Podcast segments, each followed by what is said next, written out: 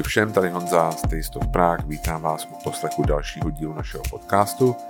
Dnes je naším hostem Julka, nebo Maškrtnica, kterou znáte asi jako skvělou pekařku a, a nebo taky jako moderátorku pořadu ve vlastní šťávě na rádiu Wave.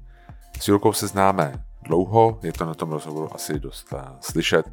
Tam si na spoustu věcí, jak se s pečením začínala, co vlastně vedlo k vytvoření kváskové mapy a projektu Pečem Pecen, kam až se ten projekt dostal, jestli existují nějaký v úvozovkách success stories, jestli někdo z té skupiny se stal dneska jako nějakým aktivním pekařem, který peče a prodává své výrobky.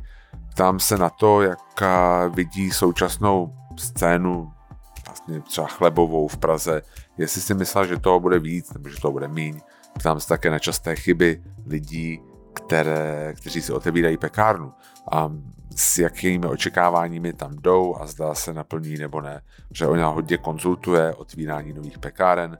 A ptám se taky na to, jestli ta práce v gastu pro ní byla, protože ona stála u zrodu několika, řekl bych, skoro ikonických jídel, třeba koblich a v maso a kobliha, nebo vlastně, stá, vlastně pekla chleba, když začínali Sisters ještě pod a Hankou Michopolu. No a nakonec se ptám, vlastně, jestli by nechtěla vlastní pekárnu samozřejmě. No, a myslím si, že je to moc hezký rozhovor, doufám, že se vám bude líbit. Ještě bych chtěl jenom mít technickou poznámku. Já ze zásady ty podcasty nikdy nestříhám a, teďka jsem to dovez, dovedl až do extrému. Jsou tam asi dva momenty, kdy a my to nahráváme na ulici před kavárnou Tu Vabian, která je vynikající a doporučuji, abyste si tam zašli, ale asi dvakrát tam pro nějaký jako hrozně cute děti, tak to nějak komentujeme a jednou se tam Julka zastaví, protože ona si očividně myslí, že to stříhám, nestříhám. Takže a omluvte to, je to vždycky jenom pár vteřin a znova se to rozjede. Ale takhle to prostě děláme a takhle to asi bude. Takže doufám, že se vám rozhovor bude líbit. Tady to je Julka Maškrtnice. Jo, dobrý. Já jsem moc rád, že tady můžu přivítat uh, Julku alias Maškrtnici. Ahoj, díky moc, že jsi uh, přijala moje pozvání Ahoj, na poslední Honzo. chvíli. A, já se chci zeptat na spoustu věcí, ale začnu tak jako úplně od začátku. Chci se zeptat teda vlastně, jestli si pamatuješ na tu první věc, kterou si někdy upekla. Honzo, to si vůbec nepamatuju. Pamatuju si, že jsem pekla hodně koláče, takový ty buchty a bábovky jako všichni. Takže to byl stoprocentně nějaký koláč. A to bylo, kolik ti třeba bylo? Co já vím, tak 10, 12? 10-12. Takže u vás v rodině se třeba nějak peklo hodně? U nás v rodině se peklo, protože jsem z hodně dětí, takže bylo potřeba těm dětem dát něco k jídlu a samozřejmě doplnit to nějakým levným cukrem, což je samozřejmě domácí koláč. Ideál, ideál. Um, je český nebo potažmo slovenský a pečení ně- něčím specifický v světovém kontextu?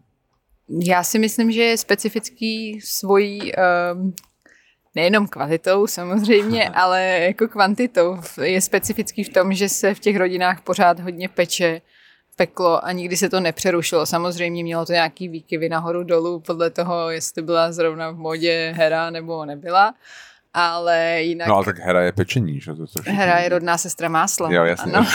Já se divím, že se vzdali tohohle toho legendárního claimu, ale čímž chci jenom posluchačům říct, že nemám spolupráci s herou. Já, takže si dobře, fakt to myslím, že je celkem jasný. Ne, takže se to, myslím, že se prostě uh, vyznačujeme hlavně tou tradicí, kdy se opravdu jako v každý skoro rodině něco někdy peče a to mi přijde super. Um, proč si myslíš, že také, proč jako pečení a takhle tady tak zakotvilo? Okay. Tak se stát dovnitř, dobrý? Dáme to ještě Jo, dobrý? Ne, Aha. tak a proč si myslíš, že tady vlastně takhle a, zakořenilo pečení? Je to, My- jsme to jenom my, nebo je to střední Evropa? Je to třeba v Polsku? Já vlastně nevím, jestli v Polsku tolik peče jako u nás, dejme tomu, nebo v Německu. Mm, já si myslím, že celý Rakousko-Horsko relativně hodně peče. I když samozřejmě čím víc půjdeš na jich, tím méně těch pečiv bude, nebo budou méně častý. Ale peče se prostě pořád, to jsou všechny ty právě mm, buchtičky ke kafičku a k čajíčku, kterými máme moc rádi. A plus máme tady, a právě máme ještě takový to specifikum těch sladkých snídaní, což eh, a vlastně i sladkých obědů, což teda se taky týká i té střední Evropy, řekněme, těch germknudlů a takovýchhle věcí. Takže máme ty snídaňové buchty, pak máme obědové buchty, buchty a máme vlastně i večerové buchty. Jo, Já takže jsem si, jo, jo, ta, ta, to je zakořeněný hodně hluboko. a proto se tady tak krásně žije. Přesně, už od císaře pána. Jo, je to tak. Je, um, je něco v pečení, co ti vyloženě nejde? Mm, Já si myslím, že se pořád učím úplně ve všem, takže je asi spousta věcí, kterými nejde tak dokonale, jak bych chtěla.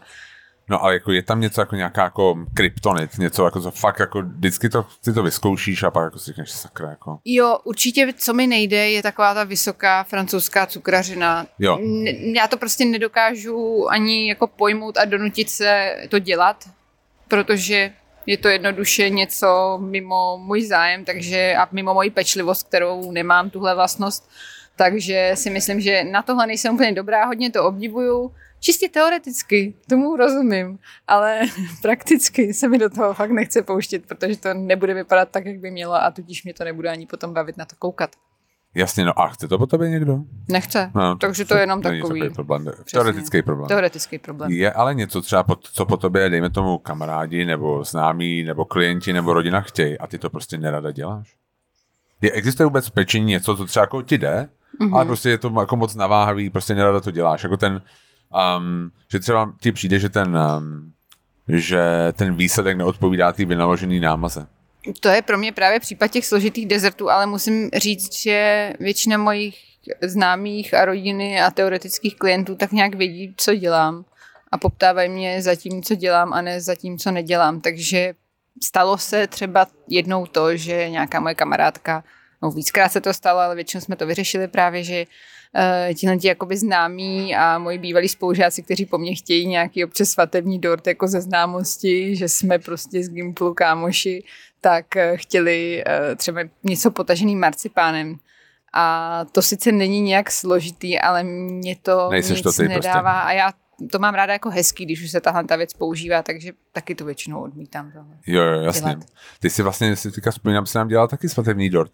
Jo, to je pravda, vám No. jsem taky dělala světelný dort. a taky nebyl řekl- potažený marcipán. No a taky jste to po mně nechtěli. Nechtěli, nechtěli. Já jsem No. řekli, my chceme dort. Jako. Kdybyste to. chtěli někoho, kdo vám bude věci potahovat marcipánem, tak eh, si zvolíte někoho, koho to baví a dělá to každý den. Asi jo, asi jo. Um, jak moc třeba, vlastně jak dlouho pečeš? Dejme tomu, že tomu jako věnuješ nějak, dejme tomu poloprofesionálně, ne, nebavím se teďka o tom, že si třeba pekla jako desetiletá, ale Uh, peču, nebo takhle, ta moje nějaká profesně hobby dráha internetová se odvíjí od roku 2011, potažmo 12, kdy jsme založili tu kváskovou mapu, k čemu se asi ještě dostanem. Mm-hmm. A už předtím jsem založila teda si tu jako doménu, na který jsem začala si psát o chlebu. Ale to jsem furt pekla čistě. Ah, to je šťastné setkání dvou holčiček, ano? ale to jsem pořád pekla jako hobby.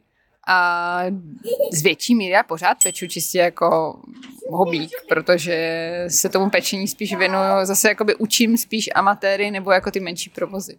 Jo, jo, no ale chtěl jsem se právě zeptat, a jestli to pečení, z jaký, z jaký části je to nějaká jakoby teoretická dovednost a z jaký části je to zkušenost? A jakoby, jestli čím, protože mě přijde, nebo jako na, na mě takhle, jako já nepeču, mm-hmm. a na mě to ale externě tak jako zvenčí působí, že hodně, ča, je hodně věcí a je tak jako o pocitu, že se to vlastně jako ne, nedá ani jako vysvětlit, no dá se Jo. všechno vysvětlit na tom. No zrovna právě mm, v tom pečení, který dělám já, tak uh, bych řekla, že je hodně velká část právě spíš uh, ta dovednost a zkušenost, než nějaká teoretická znalost. Teoretická znalost je super a třeba když děláš jakoby klasickou cukrařinu, tak pokud je fakt skvěle napsaný recept, tak jsi schopný uh, udělat nějaký dort. Ale s tím chlebem je to takový složitější. Právě, to mi totiž přijdeš jako, že já se dívám občas, mm-hmm. já teda jsem členem z nějakého důvodu Pečem Pecen, jo, Jsi fa- chudák, facebookový- doufám, že to máš mutlý. No, no, no, to k tomu se dostaneme. A jako vlastně přijde mi, že je tam strašně moc jako tápání. Aha. Jo, že jakoby, proč mi to vlastně to jako nevylezlo? Co teď? Jako, jo? A teď jako každý má strašně moc nápadů, názorů. Jo, jo. A je to taky, jako, že já bych si v tom vůbec, já byl, asi mě to by to víc frustrovalo, jako se ptát a dostat všechny ty vlastně jakoby... Je to trošku jako s dětma. No. Možná je lepší někdy se na ty věci neptat a jo. něco si postupně zkusit. Ne deset věcí najednou, když ti dítě brečí, tak není dobrý mu v jeden moment dávat mlíko i sundávat plenu, protože uh, nevíš potom, co mu ani pomohlo. Ale a hlavně se ho hrozně naštveš tím, po něm chceš víc věcí najednou.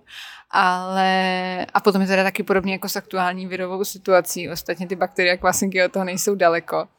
Mm, my vlastně nevíme, co ten tápající člověk má doma za prostředí a jak se k tomu chlebu choval nebo k tomu těstu, u kterého teď tápe. On nám většinou není schopný, nebo na první dobrou tam nedá svoje podmínky vstupní. On se jenom zeptá, mám to hnusný, co s tím jo, Do you like me? Jasně, no, jasně. A my jako musíme se ptát na ty další dotazy. Ale jo. samozřejmě najdou se ty střelci od boku, který právě rovnou řeknou, máš to hnusný, protože prostě něco, jo. Ale to my nevíme, lepší je se prostě zeptat, ale i tak do toho vstupuje strašně moc proměných. Takže nejvíc pomáhá právě si to zkoušet sám na nějakým jednom poměru a upravovat si ty vstupní další podmínky, jako je třeba teplota nebo hnětení. Psát si jako deníček pomáhá? Jo, to jako. Prostě jako vědecky vyloženě. Reálně to někteří lidi dělají. No ale je tohle to největší rozdíl třeba mezi amatérským pečením a profesionálním pečením, protože jako mám, jako ne, nemůžu si, jako nemůžu si představit, že bych si otevřel nějaký podnik a takhle tápal.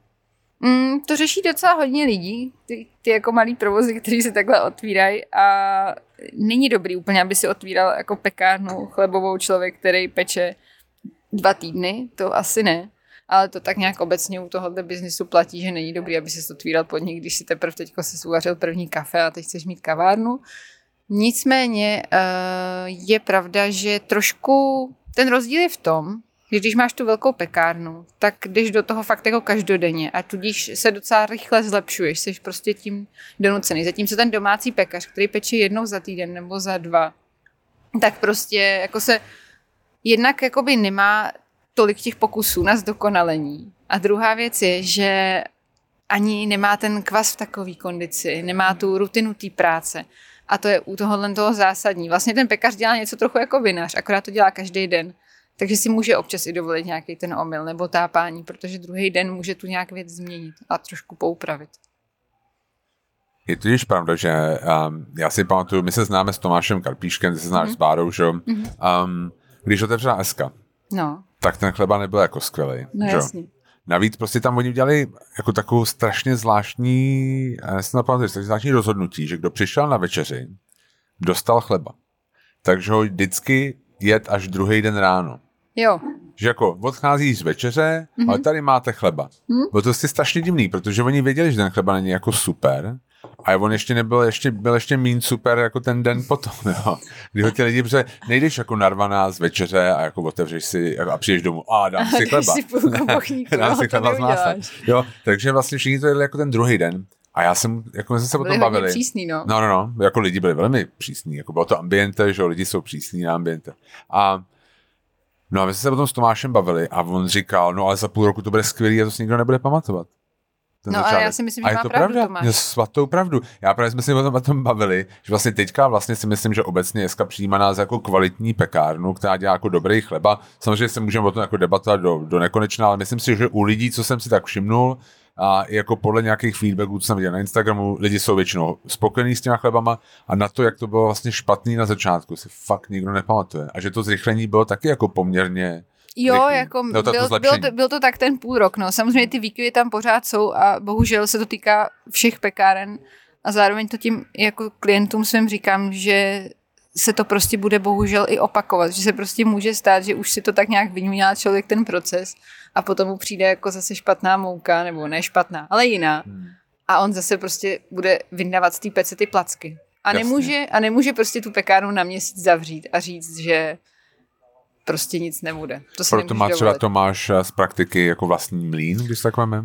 Uh, no to máš z praktiky s tím vlastním mlínem spíš jako ještě zkomplikoval, Jasně. protože stejně uh, můžeš mít vlastní mlín, ale nemáš vlastní pole. A kdybys měl vlastní pole, tak neřekneš jako pánu bohu, prosím tě, zaprš mi každý druhý čtvrtek. Jo? Je to takže, jasný, že jako ty takže, vstupní věci jako ne, neovlivníš dost. Uh, úplně je neovlivníš, ale můžeš aspoň se dozvědět něco o jejich vlastnostech a když už jako víš, že ta mouka, nevím, řekni, nebude mít jiný pádový číslo, to jsou úplný technikály, který posluchače vůbec nezajímají, ale má prostě jednu z vlastností jinou tak ví, že třeba... Nepo, prostě nepodceňují posluchače našeho podcastu. Jako Oni jsou strašně chytrý, ano, jsou strašně chytrý, ale každopádně ta mouka bude mít nějakou jinou vlastnost a hrozně můžou mít jinou cukernatost a ty víš, že tím pádem nebude dobrý to kvašení posunout až do takovýhle míry, nebo budeš vidět, možná radši se s tou vodou budu držet radši zpátky. Jo. Takovýhle drobnosti můžeš odhalit. Jasně. Um, protože si říkám vlastně, že uh, my jsme se jednou bavili o tom, že v, na Moravě, v Čejči, je Cornfield, mm-hmm. výrobce vlastně pecí, mm-hmm. který je poměrně asi dost dobrý, hodně známý. Mm-hmm. Oni mají nějaký pece u nich v, i v... Um, mají Sonoma Bakery, mají Starting Bakery, Starting mají Bakery, přesně tak. A to se vlastně konstruuje, protože mně přijde strašně jako fascinující, že jeden z těch konstruktérů je um, strašně dobrý vinař. Mm-hmm. Vlastně je to pan, a teď já jsem mi to úplně vypadlo, já na to koukám, on je z Čejkovicích, pan Kočařík, pan jo, Kočařík jo, jo, jo. byl jeden ze dvou konstruktérů mm-hmm. a prostě jeden z nejlepších českých vinařů podle mě mm-hmm. a vlastně zároveň jako, jako konstruuje tyhle ty pece. No a to je vždycky, on právě říkal, že to je vždycky na míru, ta pec dělaná. Mm-hmm. Takže vlastně oni tyhle ty velký slavný a pekárny vlastně je úspěch pekárny třeba závislý na tom, že jako hodně, co hodně kontroluje ty vstupy? Máš to na míru, ale 80% toho chleba je spíš v tom, jak nakládáš s tím těstem a s tím kvasem, respektive prostě celkově s tou fermentací. Jak do ní vstupuješ. Protože já vím, já, si, já vím, jaká jsme se o tom nějak bavili, že jsi tam hmm. byla a byl tam nějaký člověk z Tartin Bakery, nějaký Srb ten byl nebo to byl ten jejich test, Rade Vidojevič. To je... Přesně tak. A jako ty si říká, si pamatuješ, říká, on měl nějakou babičinu, já prostě nějakou úplně normální mouku a prostě dělal fantastické věci. A to mě prostě zaujalo, jestli jo. to jako tou zkušeností teda. Rozhodně je to hodně tou zkušeností. Čím to je, že někdo takhle dobrý On tam měl teda kojetínskou mouku, což je tam lane za rohem od uh, Čejkovi, Čejče, že to tam ty Čejkovice, Čejč a ještě Čejetičky, jo, jo. že jo? Jo, jo, to hnedka Takže vše, tam. všechno je tam z Č. A měl tam teda mouku z kojetína, což je super mouka, ale zase pro někoho, kdo právě by pracoval třeba uh, pořád s tou babičnou, já jsem si schválně tyhle ty dvě dávala jako side to side nedávno uh, stejný recept, tak by mu to mohlo zase vadit, protože má jiné vlastnosti. Každá ta mouka se chová jinak, záleží na tom, jak si právě zvyklý s tou pracovat. No a rade, i když vezme mouku, se kterou normálně nepracuje a ta mouka se úplně jinak chová než ta jeho, tak si ji umí skrotit tak, že prostě podle ruky, takže ví, že, že z toho mouky, ten, to hezky. Eh, takže jo. z toho má ten chleba vlastně, na který je jakoby zvyklý z toho San Francisca, eh, ten pekař, který tam teda tehdy byl, tak eh, on pomáhá vlastně testovat právě ty pece nebo ty provozy pro nějaký další klienty z firmy druhý ještě pecařský, pro kterou pracuje. Takže on to takhle jakoby právě chodí přizpůsobovat a je právě tak zkušený, že dokáže napodobit ty různé jako recepty a potom tam přijde zajet ten proces. Takže to je takový uh, technologický mák. No. To je super, super. Um, Pojďme se teda vrátit k té kváskové mapě. Mm-hmm. Jo, a pečem pecen, je to ruku v ruce nějak? Kvásková mapa pečem pecen, nebo jedno vzniklo předtím, nebo jak to vlastně vzniklo? Vzniklo to tak, že jsme udělali tehdy dávno, v tom roce, koncem roku 2011, eh, s Martinem Kváskovou nadílku, kdy jsme... S Martinem Cuketkou. Cuketkou, přesně.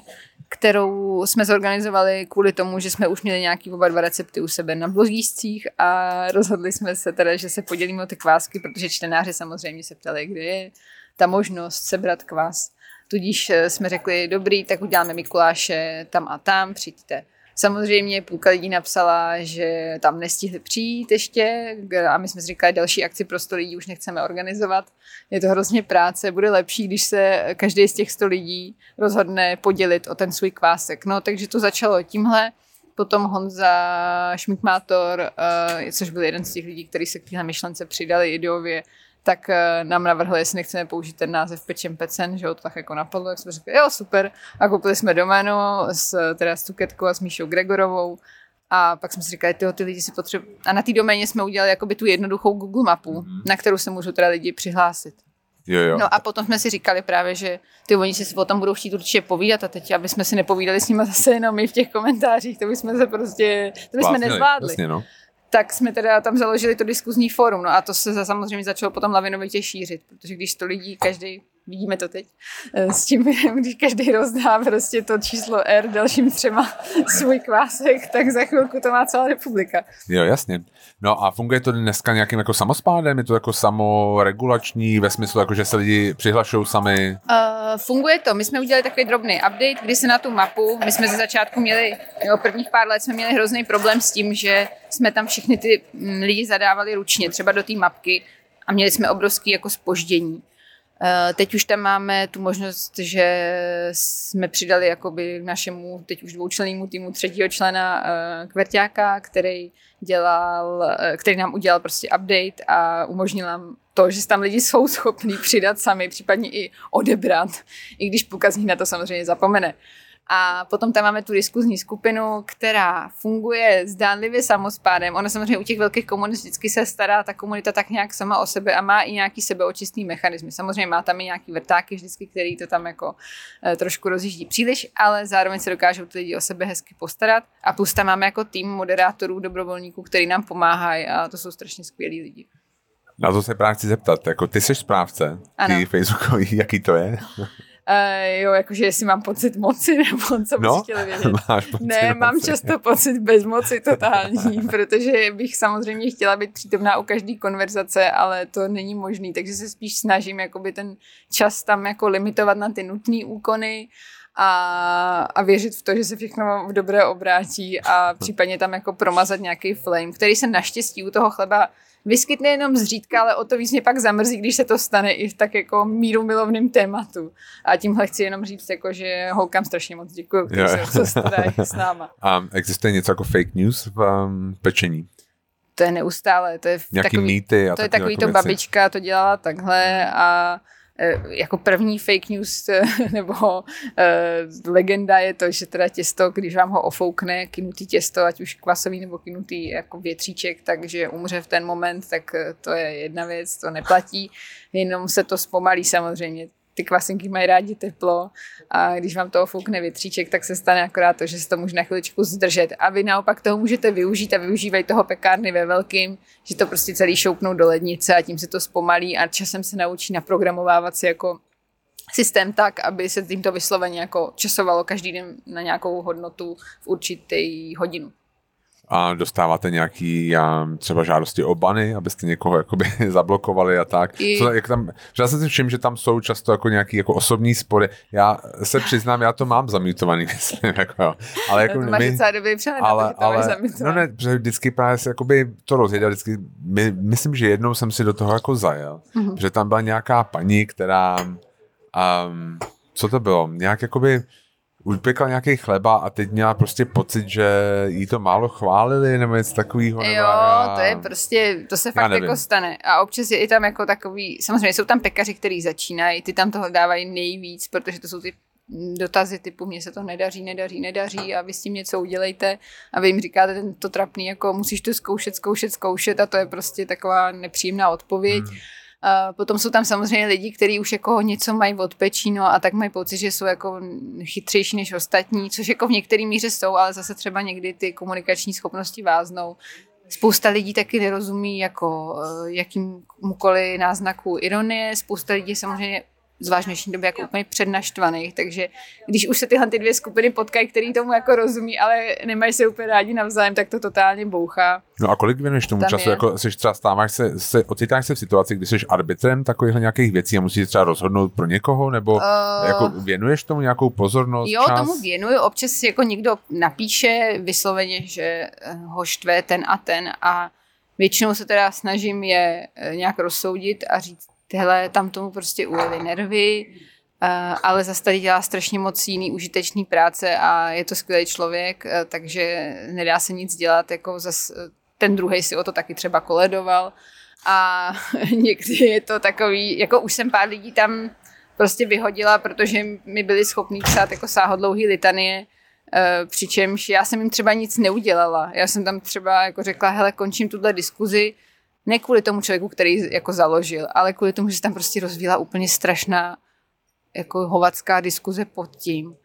A takový člověk jako potom říkal, no že ho to jako mrzí a že vlastně cítí, že je to asi nějak proti němu, přičemž ten člověk jako fakt tam, mi to jo. bylo úplně šumák. Jasně.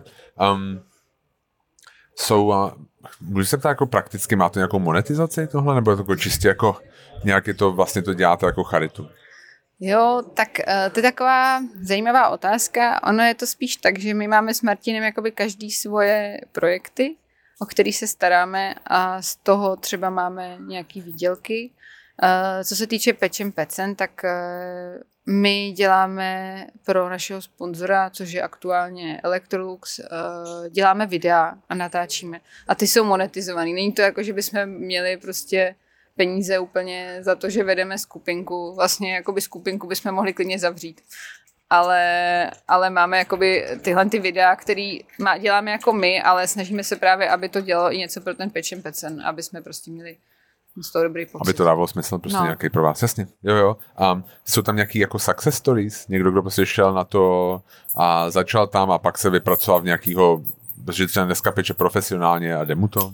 Máme tam pár takových a to mám právě hroznou radost z toho, protože ze začátku, když jsme ten projekt vůbec startovali, tak jsme byli samozřejmě všichni úplně jako pankáči, každý jsme si plácal doma nějak ten chleba, moc jsme tomu nerozuměli, já jsem se na tom sama strašně moc naučila za těch pár let. Uh, máme tam už jako bych řekla, že se to začíná pomalu počítat i přes prsty dvou rukou, takže to je pro mě, nebo aspoň ty, o kterých vím, ono jich bude asi i mnohem víc. Jasně. Protože ono už je to právě tak, že třeba už ani neznáš ty lidi, třeba neznají pečen pecen, ale naučili se péct chleba díky někomu právě z téhle vlny. Uh, takže tam máme určitě Blanka Císařová uh, na Zlínsku peče, Tomáš Kroulík na Příbramsku, Zuzka Rozšlapilová, či v Orlických horách, tak to jsou takový tři, které jsou úplně super. Eh, na, v pekárně tržiště na Pankráci peče Mario Jankov, ten taky vlastně pochází z naší skupinky. Potom eh, v Říčanech v Okínku je bývalý notář, eh, Aleš Heinz, takže jo, vlastně jich docela, jo, docela hodně. hodně. Super. Ostatně super. i ten třeba v Alfabetu pekař, tak ten jako nebyl zase tak aktivní členem Pečem Pecen, ale, ale, vlastně, byl. ale dělal, zas, ten udělal původně právě ještě ty kurzy jako pro veřejnost v rámci přístavu, myslím, nebo něčeho takového. A, a nakonec si ho odchytili do alfabetu, no. no super, super. Um, Jenom když... jsem chtěla říct, že vlastně no. na, začát, na začátku se nám nějaký ty starý pekaři uh, smáli v médiích, jakože po, po, Všimli jsme si, že tady existuje nějaká domácí vlna pečení, ale Aha. doma se péct chleba nedá a už vůbec, jako co jsou to za divný způsoby, tak mám jako strašnou radost, že tady vlastně už existuje, už si troufám říct, jako nějaký desítky možná pekáren, kde se peče divným způsobem a často v nich jsou dokonce pekaři, kteří to plácali doma nejdřív. Super, super. A existují nějaký trendy v pečení? Je to třeba peče se dneska jinak, než se peklo na začátku, když si začínala? No takhle, na začátku v té skupině byl určitý ten trend, že všichni začínali tou šumavou nebo tím českým pšenično-žitným chlebem. Postupně se to dostalo k tomu, že tedy začali zkoušet někteří z nich, samozřejmě někdo je konzervativní a vyhovuje mu to, je to tak v pořádku a někdo je naopak jako hodně zvídavý, takže zkouší další věci, takže tihle lidé začali potom zkoušet další věci a začali třeba zkoumat to, co se peče eh, hodně v těch řemeslných pekárnách na západě, ty jako bílý, velký nadýchaný chleby, nebo naopak italský, prostě takový ty jako batovitější, taky nadýchaný chleby. Uh, už k nám taky pronikl ten trend uh, v uvozovkách té čerstvě mletý mouky, který uh, je jako, řekněme, takový hodně americký. A tady samozřejmě starší generace pekařů říká, že, a říkají to správně, jako že ta celozrná nebo čerstvě mletá mouka potřebuje si odpočinout. Ta nová generace říká, jo, ale zase ta čerstvá celozrná mouka je strašně moc chutná a voňavá, proto my ji chceme použít do toho chleba i za cenu toho, že ten chleba uh, třeba bude trošku kolabovat, co se týče té tý střídky, takže ono jakoby nemůžeš chtít všechno. Takže takovýhle trendy jsou a potom je samozřejmě trend, uh, já nevím, tlustý, černý, spálený kůrky, která někomu yeah, yeah. vyhovuje a někomu yeah. ne. Takže Takovýhle trendy jo. jsou, ale vlastně tím, že tam máš ty tři suroviny, tak uh, tam není až tak velký rozptyl. Můžeš si vybrat, jestli budeš trendovat ve fermentaci, v barvě nebo ve výběru uh, pěstování zrna třeba. No, Existuje, mě spíš třeba, jestli existuje nějaký trend, který tě jako štve? Mm, asi ani ne, já jsem jako docela... Maria, zase tohle. Promiň. No, to. Uh, já Ne, jsem ne, myslela- ne, ne, jako, že ty bys řekla, Ježíš Maria, zase tohle z toho, jako. Jo, to já asi fakt nemám. Jako, Hmm. Myslím si, že já jsem, já jsem taková málo asi dogmatická osoba a mám hrozně ráda, když někdo něco právě přinese a, a zkoumá to a je v tom dobrý. Hmm. Samozřejmě jako s každou sezónou mám takový to, že Ježíš Maria 765. mazanec, miliontá Jo, jo, jo. vánočka, Jasně. uh, biliontej rohlík, jo, a vždycky jakoby je nějaká mánie, nebo jako hezky vyřezávaný chlebíček, prostě. Jo, s tou žiletkou, jak se to Jo, dělá s tou žiletkou, jo, jo. já to dělám taky, jo, ale vlastně samozřejmě každému se to jako časem všechno okouká, takže je fajn mít jako to smíchaný, ale vlastně mi nic z toho neštve, myslím si, Jo. že to všechno patří k tomu chlebu. A prošla ty jsi s nějakým jako vývojem pečícím, pečeš jinak, než si peče, pekla třeba před pěti lety? No jo, určitě, já jsem si prošla a furt si procházím vývojem, protože já peču tak, aby mi to sedělo do mýho rozvrhu, který se taky dost mění s dětma, s prací a tak. Takže pekla jsem, eh, a na začátku jsem samozřejmě pekla jako úplně blbě, protože jsem prostě dokumentovala tu cestu, jak se já sama učím péct. Ostatně Hmm. každý si to jako na tom blogu může dohledat, eh, to, jak tam popisuju, jak mi spadlo panetone, protože jsem si prostě vyráběla jako blbec doma formu, tak samozřejmě, že to nebylo hezký a vzhledný. Takže já se pořád učím, je to prostě skydlý a plný másla, jíst se to dá, no. Tak takovouhle, Jasně. Um, jako když se ní nepovede, sníš to? Jo, No, já, jasně. Co to já si myslím i jasně. právě to, co jako dělala ta SK na začátku, že dávali lidem ten chleba, tak samozřejmě z marketingového hlediska krátkodobého si e, smohl říct, že je to hloupost, že to prostě dělali. Ale já si myslím, že dávat e, chleba, který je upečený a jako je vadný, co se týče právě třeba trvanlivosti nebo tak, tak ho rovnou jako odepsat a dát ho do koše. Mě to prostě jako jde strašně Jo, jo, proti srsti. jasně, to chápu. Jediný chleba, který jako se fakt blbě za mě jí, je ten, který je nedosolený, respektive neslaný vůbec. Když zapomeneš dát do chleba sůl, tak je to prostě strašně nedobrý, i když to v Itálii v některých regionech dělají schválně. No je to, já, my, jsme měli takovou, mám, známe takovou francouzskou novinářku a byla v SC a jedla ten chleba a říkala, to je strašně slaný. Hm?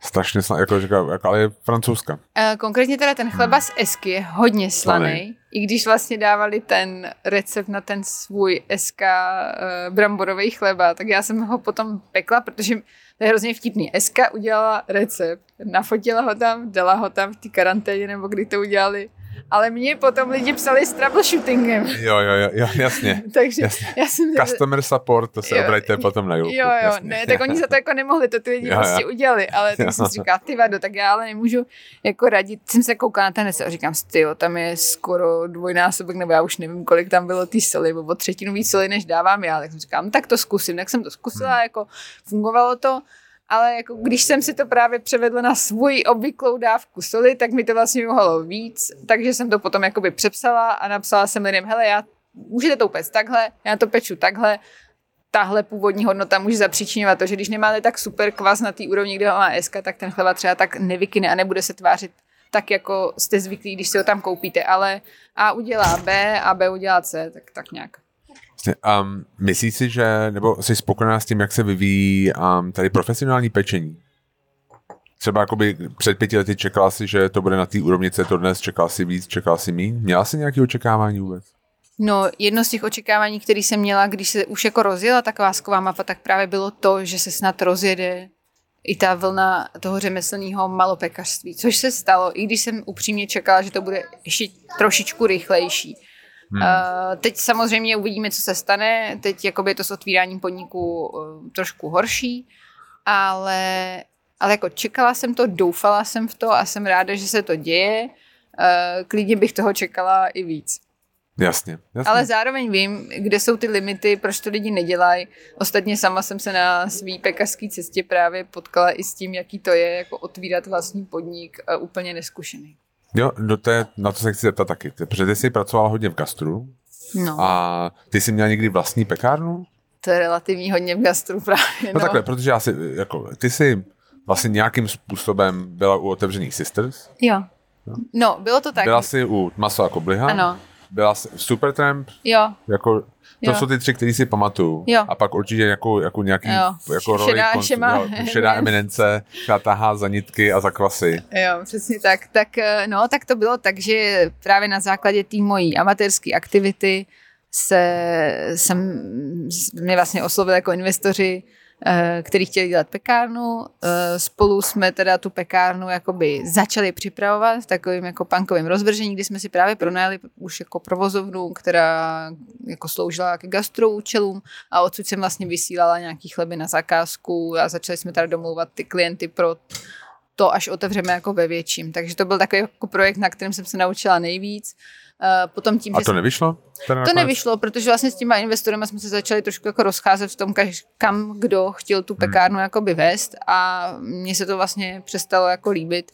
Uh, protože jsem si to zase představovala jako jiným směrem, takže jsme se domluvili, že to dělat nebudeme. Naštěstí jsme tou dobu ještě pořád měli jenom tu malou provozovnu, takže jsme se jakoby zvládli Zvládli jsme to jakoby rozpustit po necelém roce jako v pohodě. Bohu díky tou dobou už otevřela i SK, takže jsme si mohli jako, takže si stres právě eh, mělo pekaře. Jo, tou dobou vlastně, vlastně nebyl ty... tady ten řemeslný pekař žádný pravda. skoro jiný, takže mohli konečně najít někoho dostatečně malýho, ale zároveň velkého na to, aby dokázal poptat, eh, teda poptat, pokrýt tu poptávku jejich. Takže bohu díky za to, že se to tak nějak celý sešlo. Já jsem se teda naučila nějaký ty věci o tom e, pekařství, když začíná člověk úplně od nuly. Zjistila jsem spoustu slepých uliček, který myslím, že už nikdo nemusel za mě potom už udělat, protože jsem mi doporučila ostatním nedělat. Je to těžký otevřít si vlastní pekárnu? Jako no. malou, jako třeba dejme tomu jako, a, jako praktika. Jako takovýhle velikosti. Ono je trošku blbý v Česku, že ty si nemůžeš vlastně otevřít, že je úplně jedno do určitý míry, jestli si otevřeš pekárnu, která je velká jako praktika, nebo pekárnu, která uh, bude mít dvě patra a dohromady uh, 300 metrů čtverečních. Ty nároky na toho jednopekaře i na toho pekaře, který chce mít pekařství s deseti zaměstnanci nebo dvaceti, jsou dost podobný. To je trošku jako tady, že hrám trošku na eh, český systém v tom, že by se mi strašně líbilo a jestli to tady někdo poslouchá, ještě jako z dotčených osob. Určitě. Určitě, určitě. Tak by se mi strašně líbilo, kdyby tady fungovalo něco jako cottage uh, law nebo cottage uh, prostě provozovny, něco jako ze dvora, což je v Americe, což třeba právě spoustu jako lidí, který peče v jedné osobě, tak jsou schopní se uživit vlastně z garážové pekárny a nemusí na to splňovat jako nesmyslné nařízení pro velkou firmu. Takže vlastně dává jako z ekonomického hlediska smysl víc si postavit prostě velkou, jako velkou pekárnu, no, minimálně než malou, jako, protože minimálně jako ta praktika. Ty jako by nemůžeš, ty by se teoreticky mohl uživit tím, že budeš pec doma, já nevím, 50-70 chlebů a koupíš si jednoduše větší pec a budeš to pec dvakrát, třikrát týdně, ale nemůžeš, protože by si musel na to postavit tu provozovnu. A když už postavíš tu provozovnu, tak už potřebuješ prostě chrlit toho každý den nějaký objem, aby se uživil. Hmm. Takže hmm. je to jako těžký a v Anglii třeba tenhle ten systém jako funguje taky. Hygiena ti uh, přijde domů a řekne ti, můžete tady péct dorty, nějaký samozřejmě nízkorizikový jídla, můžeš takhle dělat z domova, ale musíte, nesmíte mít doma kočku, psa, žádný zvířata a musíte mít druhou lednici, a bylo by super, kdybyste měli jakoby ještě třeba dřez oddělený. Ale jakoby do určitý míry, tak aby to právě třeba fungovalo fajn pro toho jednoho člověka, tak to můžeš dělat na zakázku. Hmm. No a mě... Takže je to těžký. Je to těžký. Mě a ještě teda k těm hmm. failům, jo. jo. Prosím vás, kdybyste chtěl někdo otvírat pekárnu a chtěl byste péct chleba, tak si nekupujte uh, horkovzdušnou pec ani z bazaru, ani zadarmo. Nechcete mít horkovzdušnou pec uh, na perničky, protože ta se prostě na chleba moc nehodí. Dobře, to jsme taky zkusili. One, jasně, Já to říkala jo, jo, a stejně jo. jsme to museli jo, jo. um, Ty teďka vlastně jakoby pekárnu nemáš um, a vlastně ty jsi pracovala, protože jako já si to pamatuju, tak vlastně vy jste nějak byl chleba ty si to jako nevidím. Hm. Pak maso a kobliha? Jo, protože Paul vlastně od nás odebíral uh, chleba z, z té naší uh, pseudo, z té naší jako panko pekárny a já jsem se s ním potkala na Twitteru a jak jsme si psali a bylo to docela fajn, to bylo tou dobou, kdy vlastně gastro žilo hlavně na Twitteru. A potkala jsem se teda s Polem a s Míšou z Real Society a domluvili jsme, že jim budu dělat housky. Takže jsem pro ně začala dělat housky a pak, když jsem jim uh, řekla, že tu pekárnu prostě dáváme k ledu, tak uh, mi vlastně podali jako záchranný lano a řekli mi, ale my tě strašně chcem my tě furt strašně chcem, takže zase jako platíte nabídka, pojď pracovat k nám a tak jsem začala pracovat pro ně.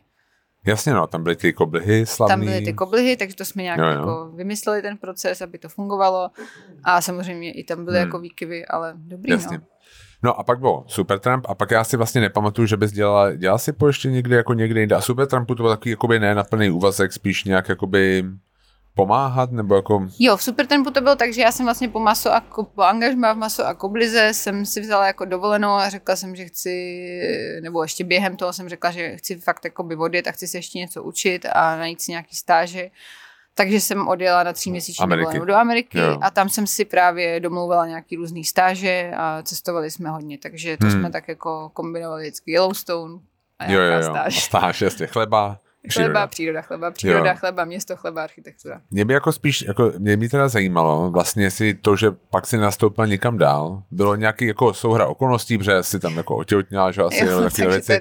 A nebo, no ne, tak nebo třeba jestli si třeba zjistila, že to není pro tebe. Jo, já jsem rozhodně uh, zjistila to, že uh, když jsme se bavili o tom, jak se vyvíjelo to moje pečení, tak třeba v maso a kobliha to bylo jako skvělý. Hrozně jsem se tam naučila nejenom o pečení, ale i o vaření a samozřejmě o tom každodenním provozu restaurace restaurace nebo i menšího bystra, vlastně i řeznictví, což jako bylo skvělé, že mě jako Míše s Polem nechali tam nakouknout do všeho a pomoct třeba právě, nevím, s médiama nebo tak. Tak to bylo rozhodně jako super. Ale e, zároveň to bere strašně moc času, ta, ta rutina toho denního právě pečení nebo vaření. To znamená, že pokud se chceš věnovat tomu, že chceš objevovat různé kuchyně a zkoušet různé nové techniky a tak, tak prostě nemůžeš pracovat v restauraci. V restauraci musíš vařit to, na co jsou lidi zvyklí v té dané restauraci. Hmm. A samozřejmě eh, v rámci nějaký denní rutiny si můžeš něco obměňovat, ale rozhodně nemůžeš jeden den dělat prostě Ázii a druhý den dělat jako Tex-Mex. Tak to prostě nefunguje. A stejně tak s tím chlebem.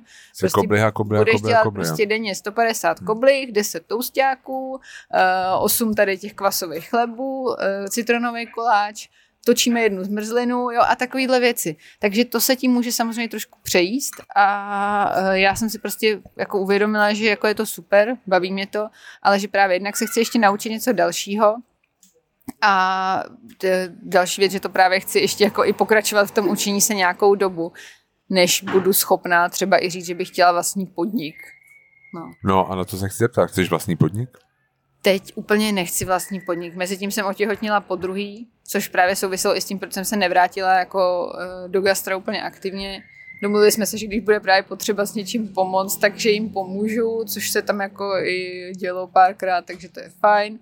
A pomáhala jsem teda hlavně té Lucce v tom Supertrampu, kdy jsem tam jako částečně fungovala a nějak jsme tam jako zajížděli ten provoz a svůj podnik úplně ne, teď netoužím mít, no. Právě protože mám ty děti a že mi přijde takový hloupý být 16 hodin denně někde jinde, než jsou oni, no.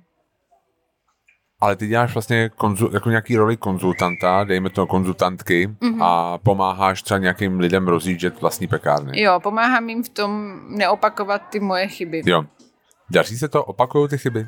Samozřejmě každý si ty chyby musí trošku zopakovat. Znáš to sám, když někdo řekne nedělej to, tak stejně minimálně aspoň část toho musíš udělat, protože to co kdyby... Já ne, to Zuzka, Zuzka. Jo, vymluvit. uh, takže částečně má, mají lidi tendenci to přece jenom zkusit a je to tak správně, co kdyby náhodou měli ty vstupní podmínky trošku jiný, než jsem měla já a tak jim to vyšlo ale v reálu teda zjistit, že se třeba nemusí do toho průšvihu ponořovat až tak hluboko, že vlastně už pak vidí ten další krok, kam to vede a vidí, aha, aha, tak fakt bych asi možná neměl kupovat tenhle ten stroj, nebo už nebudu k němu kupovat troubu. horkozdušnou troubu, už k němu teda nebudu kupovat jako kinárnu, do které se vejdou plechy jenom na tu moji horkozdušnou troubu. Prostě prdím na to, nechávám si to na sladký a jdu si fakt koupit tu normální pec.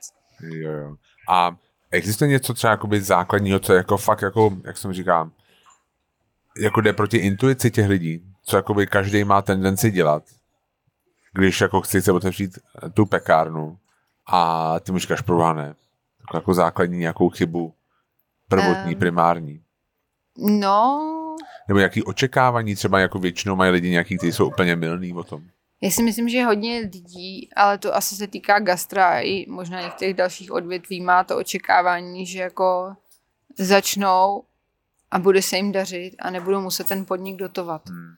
Uh, takže to se bohužel většinou neděje. Jasně, jakoby je rozumný očekávat a nastavit to tak, aby to aspoň teoreticky házelo nějaký rozumný čísla, ale třeba i u těch, já často, nebo často jako pomáhala jsem třeba pár bistrům, který chtěli jako vedlejší možnost být i, i pečivo a, a tak je to fakt jako těžký nastavit to nějak, aby to fungovalo. Takže jako neočekávat to úplně velký výdělky a, a pak je třeba taková jako zajímavá věc z hlediska těch investic, že na jednu stranu je hrozně lákavý a určitě dobrý, když si koupíš uh, bazarové věci, na druhou stranu některý lidi na to jako právě docela doplatí, protože zjistí, že na tom utaví třeba člověka na tom, že tam něco chybí, nebo že právě má nějakou věc, která se jim vlastně rozbije, typicky třeba ta pec. Takže um, to je pak trochu hloupý, když nemáš na čem pec. Takže, hmm. ale jo, jako bazar je fajn možnost jenom fakt počítat s tím, že, že prostě bude potřeba tam ta investice udělat do něčeho minimálně No prostě buď se ti rozbije hnětaž nebo pec, jako něco jo. se ti rozbít musí časem. um, kupuješ si někdy chleba? Já si kupuju chleba, já si kupuju chleba strašně ráda, kupuju si pečivo ráda. Um, jak říkám, já jsem hrozně ráda, že se posunula trochu i ta pekařská scéna tady a můžeme si právě to pečivo koupit i venku, takový, za který se, jako, kterýho se nemusíš bát. Jo, jo, jo. jo, jo. Takže jo. A když tě vidí takhle v pekárně v Praze, tak typu asi, že tě poznají. A ptají se na nějaký feedback. Je to nějak jako osobní, prostě jsi nějaký člověk. My když třeba přijdeme do nějaké restaurace, tak a, existují jako jenom dvě reakce. Buď nás znají, nebo nás neznají. Jo. jo. A prostě když nás znají, tak vlastně my víme to, jako my to poznáme mm-hmm. a víme, že vlastně jako teďka to musíme hodnotit s nějakou rezervou, mm-hmm. protože dejme to, jo, prostě bylo. Jo vždycky říkáme, hele, už, je, už to mají uvařený většinou, to není jako, že to dělá jako na minutku a prostě mm-hmm. jako to už jako nic nezmění, ale prostě říkáme, že to je jako servis nebo jako porce, že tam se dá nějak, jako, jo, jo, ně, něco v tom smyslu. Zbytečně moc se Jo, jo, jo, přesně, no, no. tak ne. Jako já, dneska jsem to říkal, že jsme teďka nahrávali podcast vlastně s uh, Lukášem Hejlíkem. Aha. A tak on ho nahrával s náma. Jo. A my jsme se jako pak jsme to vypli a jsme se bavili a jsme se o servisu. Říkali, že my dostáváme servis, který by měl dostat každý. No jasně. Jo a nedostává. Že ho dostáváme dost často bohužel jenom my. Tak mě prostě by zajímalo, jestli něco takového jako ty zažíváš. Hele, Bohu Třeba díky... už je taky upečený, že? To jo. se s tím neudělá nic. Bohu díky ten uh, servis, nebo bohužel, těžko říct, uh, ten servis je u pekárny celkem jedno, je, tam prostě dáš penízky, jo. dostaneš chleba, to je celý. A většinou si vybereš očima a jenom ukazuješ, nemusíš vlastně ani mluvit. Ale já tady ten, tady je ten rybníček fakt malinký, takže tady se většina pekařů z těch řemeslných malých pekáren zná. Teďko už jak se i otvírá, vlastně třeba, že jo, kro se otevřelo, tak ty pekaři se prostě tam trošku jako přetáhli z různých dalších. Takže tam je jako, prostě já je znám, i kdybych nechtěla, jo. Takže eh, rozhodně minimum, spíš takhle, každý pekař, který, který ho znám, nebo hodně pekařů, kterých znám, tak jsou jako strašní perfekcionisti, ale u toho chleba málo kdy dosáhneš toho perfektního hmm. výsledku, hmm. takže skoro vždycky, když se takhle potkají dva pekaři, tak ti řeknou, dneska mi to nevyšlo, tak se omlouvám. Dneska a taky babičkovský, ne? Ježiš, jo, dneska, jo, jo, jo, mm, dneska to, to nejde, dneska hezký, mi to nevyšlo. Máš hezký šaty růže, no hele, vlastně jsou ze sekáče, mi neříkej, už jsem to třikrát záplatovala. Je, je, přesně tak, jako... přesně tak. No a takže ptají se tě na nějaký feedback, jako když ti to... Jako co bych s tím dělala, to no, ne, to ne. naštěstí ne, prostě jenom si jako tradičně si pomluvají navzájem pomluví si, pomluví si vlastně jako produkt, sníží jako očekávání a tady to máš, jasně. Ale občas si řeknou, že hele, dej si tohle, to je to fakt dobrý a sila výjimečně bohužel se stane, že třeba mi dají ochutnat nějakou novou věc. Jo, jo, jo. Ale ne, to dělám legraci no, samozřejmě. Jasně. Hele, a poslední otázka. Já se na to vždycky ptám, existuje nějaká guilty pleasure, kterou máš třeba v tom pečení? Něco, co prostě máš ráda a vlastně ve skutečnosti to má takový třeba to požívá nějak jako nižší status nebo něco Jo, no, jako, že, to je pečení třeba. Jakoby. Že bych se jako třeba přiznala k tomu, že si občas dám kukuřičný plátek sušený, třeba. extrudovaný no. nebo něco jo. takového. A to mi jako nepřináší ne, potěšení, ale jasně. musím říct, že občas jako ze zvyku to tak nějak chroupu s dítětem, který potřebuje chrupku. Jinak mám ráda normálně klasický český rohlík. Jo. Eh, samozřejmě, že se snažím přihlédnout tomu, aby jako nepocházel z těch nejhorších možných zdrojů ale jako myslím si, že rohlíček je pořád podceňovaná záležitost mm. a e, zaslouží si svůj kult, který má a čeká, že lidi objeví a bude mít svůj nějaký svatostánek rohlík. Takže to je nová hipsterská věc, myslíš, rohlík? Hele, rohlík a langoš. Langoš už v Bratislavě langoš jede, já jsem to viděl. Otevřel. Já to říkám už pár let, takže hmm. kdy konečně někdo otevřel langošárnu a teda samozřejmě, tak oni jsou víc jakoby na, k tomu Maďarsku, tak pochopitelně. Jasně. Je to pravda, jako langoše to je... No, no. to je, to je něco mezi koblihou a chlebem, to je prostě to, je to smažený, takže No, mám jo. hodně guilty pleasure a týkají se jako bílého pečiva převážně, jo. že jako nechci ho jíst pořád, ale vždycky si to jako užiju, nebo v horách, jako fakt ten rohlík hmm. s džemem, s tím polostudeným máslem, víš, takový jako akorát studený, ale dá se dost. Jo, jo, jasně. Super, tak já moc děkuju a, a, a doufám, že se zase někdy uvidíme na ta, já budu sledovat tam, asi odmítuju pečem pecen a budu sledovat, jak to tam válíte. Je to náhodou super, tak jo. tak jo, díky moc. Čau. Čau.